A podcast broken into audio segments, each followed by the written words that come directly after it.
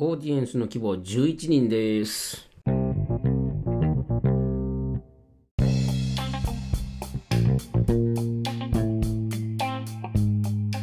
はい、ということで、えー目指すは12人というところでね、えー始めようかなと思いますけども、えっとですね、あのまあ、今転職があると知ってますよっていうね、話をして、まあ転職の話って結構たくさんしてるんですけど、そこでね、あのーうん、まあ、いろいろと不採用にはなるわけなんだけども、そこから自分の中でね、発見したことが一つあります。まあ、これはね、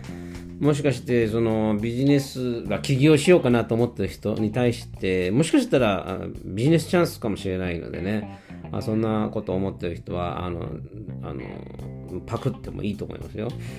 あのですね、えっ、と、まあ、私は今まで、その、どちらかというと B2C と言われるね、あの、直接消費者に売るようなね、まあ、製品ですね。えー例えば Amazon なんか B2C があの代表的です。まあもちろん B2B もやってるわけなんですけど、B2C が、まあ主ですよね。e コマースのいい代表例ですけれども、でも例えば、あのーなんだろうな、えっ、と、例えば文房具とかね、これも B2C ですよね。まあもちろん、あの、うん、おろうん問屋さんに卸しますけれども、でそこから先ですね、最終的にそれを使うのは、あのエンドユーザーですよね。えーなので B2C になりますね。B2B っていうのは、まあ、販売しているもののサービスを最終的に使うのがビジネスでね、まあかあ、会社さんの場合ですね。それは B2B になりますよね。まあ、代表的なもので言うと、例えば、まあ、いわゆるあのあ IT でいうサービスとかね、例えば AI のソフトウェアを開発している会社がいますと。それを、えっと、消費者に売るのかって言ったら売らないですよね。消費者のところに行く行き着くためには、その AI の技術を使った何かをどこかの会社が使って出来上がったものをエンドユーザーが使うということはあるんですけども、直接にその製品やサービスを、えー購入してね、えーで、あの何か商品を作ると。あるいは新しいサービスを作るというところはあの会社さんになります。そういうのは B2B になりますね。で、IT 企業っていうのは、まあ、ほとんど B2B ですよ。まあ、まあ、あの、あの、消費者向けのアプリ出してるようなところもありますけども、それを除くとほとんど B2B になりますね。で、その、じゃあ、その B2B っていうのはま法人営業と言われるものなんですけども、で、営業にはね、2種類あるんですよ。新規を獲得していく営業っていうのと、それからすでにね、あの、お客さんになっている、まあ、既存、既存のお客さんを、あのー関係構築をね、あの、あのなんていうと、深めて、まあ、さらに、えー多くのものを売っていくというようなね、あるいはその現状の維持をしていくと。要はその自分たちのあの取引っていうかね、まあ、自分たちとのそのビジネスから離れないようにね、あのお客様を捕まえておくという営業の2つの方あの種類があるわけなんですよ。どちらも、まあ、重要なんですけれども、あのー IT 企業に関してはですね、えっ、とあのこのなんていうかな営業のスタイルがそれあの分けて採用してることがあるんですよね、まあ、結構前のエピソードでも話したんですけどコンシューマープロダクトというか B2C の営業っていうのは新規獲得も既存のお客様をつなぎ止めておく、ね、ものもあとまあその自分たちのねあの、うん、なんていうのかなビジネスから離れないように、えーなんとかねそのうんとどめておくというようなね作業もね。うんそういうのもあまああとはなんか売ったものに対してそのえーそれをそのエンドユーザーエンドユーザーはコンシューマーになるわけだけれどもそれを販売するお店の方たちにねの商品の説明だっていうのをトレーニングをするとかあると思うんですけどそういったのはね全部一人の営業マンがやるわけなんですよ。だけど IT の場合は新規を獲得するだけの営業マン、それから既存のお客さんの関係構築をして、そのあの維持するね、えー人がいますと。あとはもう一人ね、あのカスタマーサクセスと言われて、その販売した、えーサービスですよね。まあそういうのが複雑だったり、まあ難しかったりね、あのするお客様いるいるわけなのでそのお客様がその提供しているサービスをちゃんとね、え、本来あるべき姿としてあそのあ意図した通りにねそれを使えるようにサポートをする、えー、役職が、まあ、カスタマーサクセスと言われるものなんですよね。いわゆるあの契約後何かこう使いがオペレーションのところで質問があったりとかするのを対応するのが多分あのカスタマーサクセスじゃないかなと思います。で、アカウントマネージャーっていうかね、その維持するアカウントマネジメントのところは、どちらかというと、その見学があの関わるね、あのいわゆるその商業的なああことですね。例えば、あの契約内容を見直したりとか、まあ、そういったそういったところで出てくるのはアカウントマネージャーになると思いますね。そのようにね、一つのアカウントに対して3人ぐらいをあの、まあ、がこう連携できるようなね、えー、感じ。だで、あの、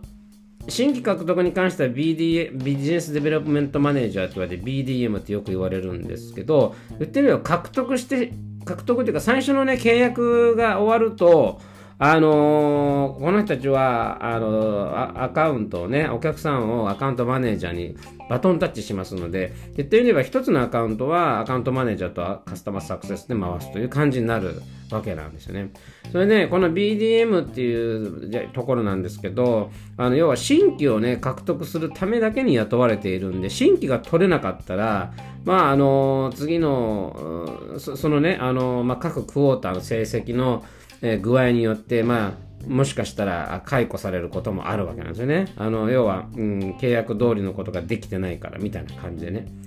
で私はあのー、この BDM っていうのは仮に、ううまくいったとしてもね、あのー、あまりハッピーになれないんですよね。なぜかというと、解放されないから、そのプレッシャーと。ね、そのプレッシャーから解放されることが一生ないですよね。このポジションはね。で、これはね、ちょっと国民性も気にし、関係してると思います。あの、その人の性格。でこのこういうスタイルは北米とかヨーロッパでは結構好きっていう人多いかもしれないんですよ。要はその獲得すればするほどインセンティブもらえてっていう感じね。でなぜかというと日本っていうのはねあの文化的に調和っていうのがあるんですよねあの生まれた時から。まあ小学校の頃もねみんなで仲良く足並みを揃えてっていう文化があの日本には伝わっています。まあもともとあります。なので教えることなく自然にそういうのがあの身についていくわけなんですよね。だからこういうふうにしたら相手はこう思ってしまうかなとかっていう考え方あのいいわゆるその俺が俺がっていうね自分のあの成績を上げるために、まあ、他を蹴落とすっていう、まあ、悪い言い方するとそうなっちゃいますけどもそういうことがねできない性格という人は、ね、意外と日本にはいると思います。でもねこれ実はあの海外ではね、あのそそういう自分が結果を出すっていうことに集中できる人が多いんですよ。だからその外、まあ、IT はね、外資系の方多いと思いますけれども、まあ、そういうね、BDM っていうそのハンターと言われるところをみんな探してるんですよね。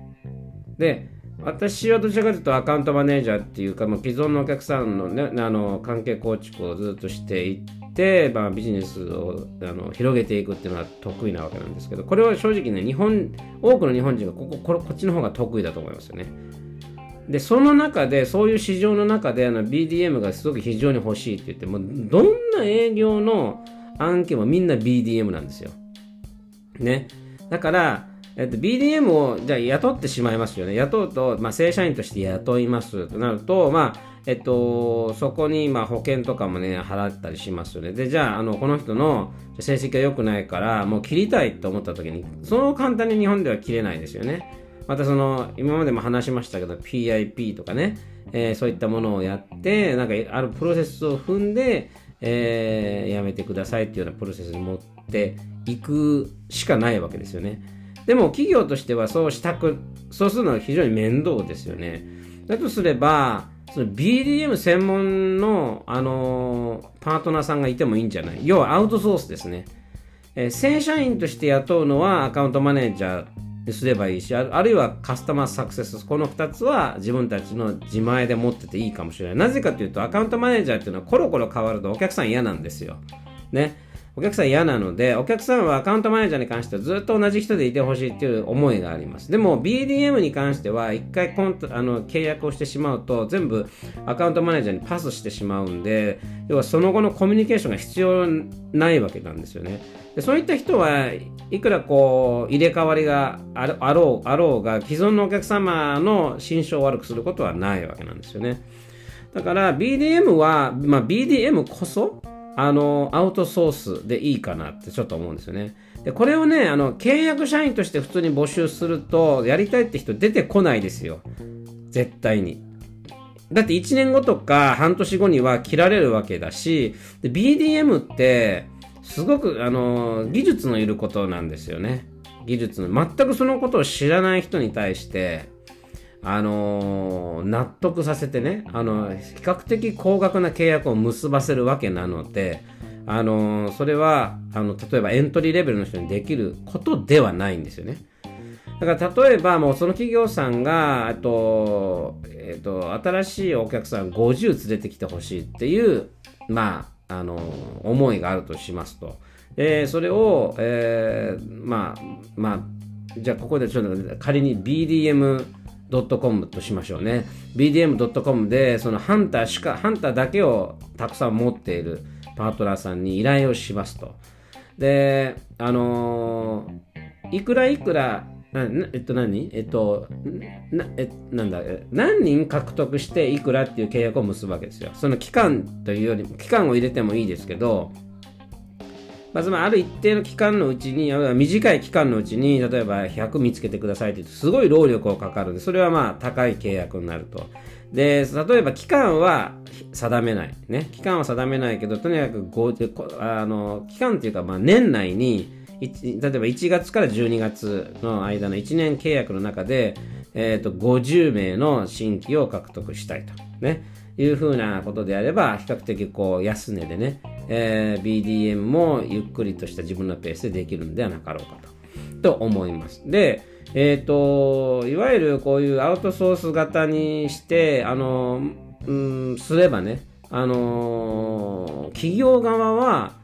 えー、例えば保険だったりとかね、あの、年金だったりとか、なんか、ありますよね。あの、会社がこういろいろと払わなきゃいけないベネフィットの部分ね。それを払う必要がないっていう、あの、いい、そそのベネフィットが一つ。もう一つのベネフィットは、達成しなかったら切ればいい。人を変えてくれって言えばいい。ね。これが2つ目。簡単ですよね。だから、営業、もっと言うと、スタートアップの会社がいますと。で、カントリーマネージャーとかオーナーしかいません。でも営業部隊があたくさん雇うにはちょっとお金がありませんってなった時に BDM を雇うわけですよね。あ、B、間違えた BDM をアウトソースまずしますと。で、一人だけアカウントマネージャーを雇いますと。ね。で、BDM を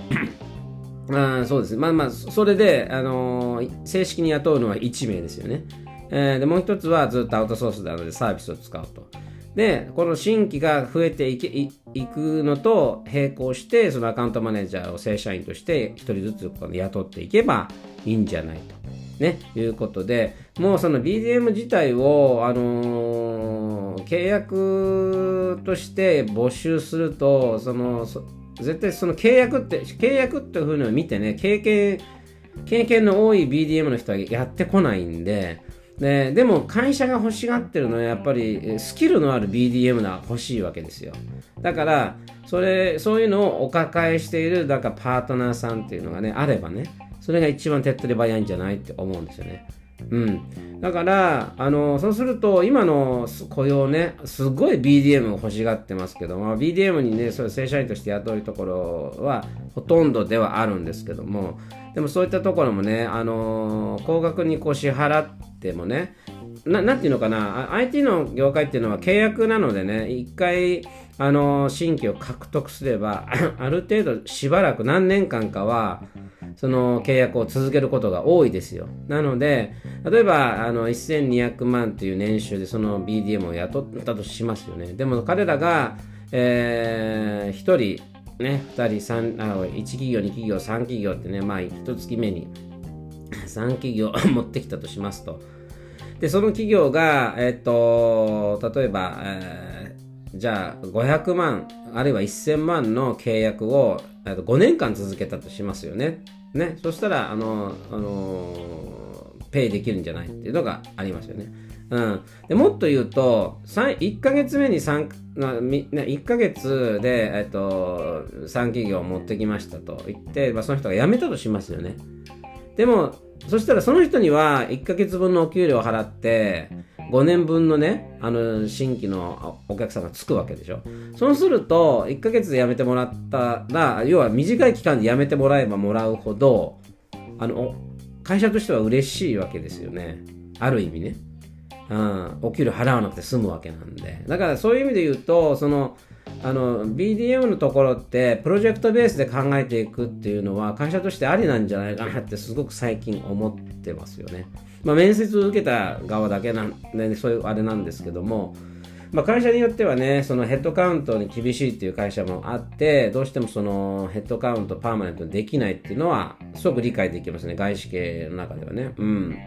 で、外資系のね、その社員になる側もね、そんなコロコロ解雇されてたらね、あの、大変なんですよ。生活のやりくりをね。まず何が大変かって保険ですよね。うん。その、次の、次行く場所がね、タイムリーに見つかってればそれはいいんですけど、見つかってない間っていうのは、その、まあ、あの、協会憲法とかね、あの、任意でね、継続ができ、2年間できるんですけど、でもまあ、あのー続けられるって言ったって100%払うわけですよ。今までは半分はね、あの、会社が払ってくれてたけど、ね。そんなのをね、やっぱり繰り返し繰り返しやっていくのはめめんどいですよ、あの、社員の方もね。だからお互いめんどくさくないように、あの BDM っていうものの舞台をね、専属で持つようなサービスを持つ会社があっていいんじゃないかなというふうに思います。ね。で、そのうち、日本はね、もうね、全部ね、インハウスで雇っちゃおうっていう動きが強いんですけど、海外はね、もうね、プロフェッショナル人材みたいな感じで、この領域のこのプロジェクトを一回やってくれる人を探してます。で、もうあるんですよ。例えば、システムを構築してしまえば、いろんなものがあとはね、あの、システムに乗るんですよ、自動的に。だから、あのそのシステムを作ってくれる人が1回あの短い期間でもいいからいるだけでたあのそのその人がそそれを構築した後その人が辞めてもあのそれはずっと乗っていくんですよ。だから、あのうまくこうね、あのコストの削減と、あと収益のね、あの改善は絶対できるのでね。うん、だからそういった考え方を日本もしていくべきじゃないっていうふうに思います。もうね、あの、なんていうのかな、会社を作ったなら営業はいなきゃダメみたいなね、えっと、そう、ステレオタイプになりすぎてると思うんですよ。もう営業はね、アウトソースしていいと思うんですよ、時代的に。うん、と私はふうに、最近そういうふうに思うようになりました。そうすればね、あの例えば、その BDM を、あのえっと、いくつも持つような人が増えますよ。要は副業専門になる人、要は個人事業主ができますよね、そういうことね。うん、だからそういうので食いつなぐ人っていうのそういうのが好きな人もいるかもしれない。うん。で、むしろ、でもちろん会社に入った方がいいんだけれども、うん。で、あのー、ていうのかな。うん。でも、その、ニーズとして、えー、もしその人を BD BDM で雇ってフルタイムで雇って数いかないんだったら会社としては持っていたくないっていうそういうニーズが会社にあるのであればあの BDM でずっと何年も個人事業主としてやってで BDM でこれだけやつないできましたっていうふうになった後にどっかに正式にね正社員として入るかあるいはアカウントマネージャーとして入るかあるいは BDM のあのディレクターみたいなシニアマネージャーみたいなので雇われるか。要はその BDM 部隊をマネージする側の人として雇われるか。自分が BDM じゃないってことね。うん。そういうキャリアのね、伸ばし方ってあるんじゃないっていうふうに思うんですよね。だからもう、あの、雇われてるってことはね、ある意味リスクになってきている時代かなとちょっと思っていて、もうあの、少しでもね、あの、こういうニーズが増えてると思ったらすぐ作ってしまうような世の中にもう変わらないと、あの、いけないんじゃないかなというふうに思いますね。まあ、参考までに話しました。忘れないうちに話しておきました。それではまた。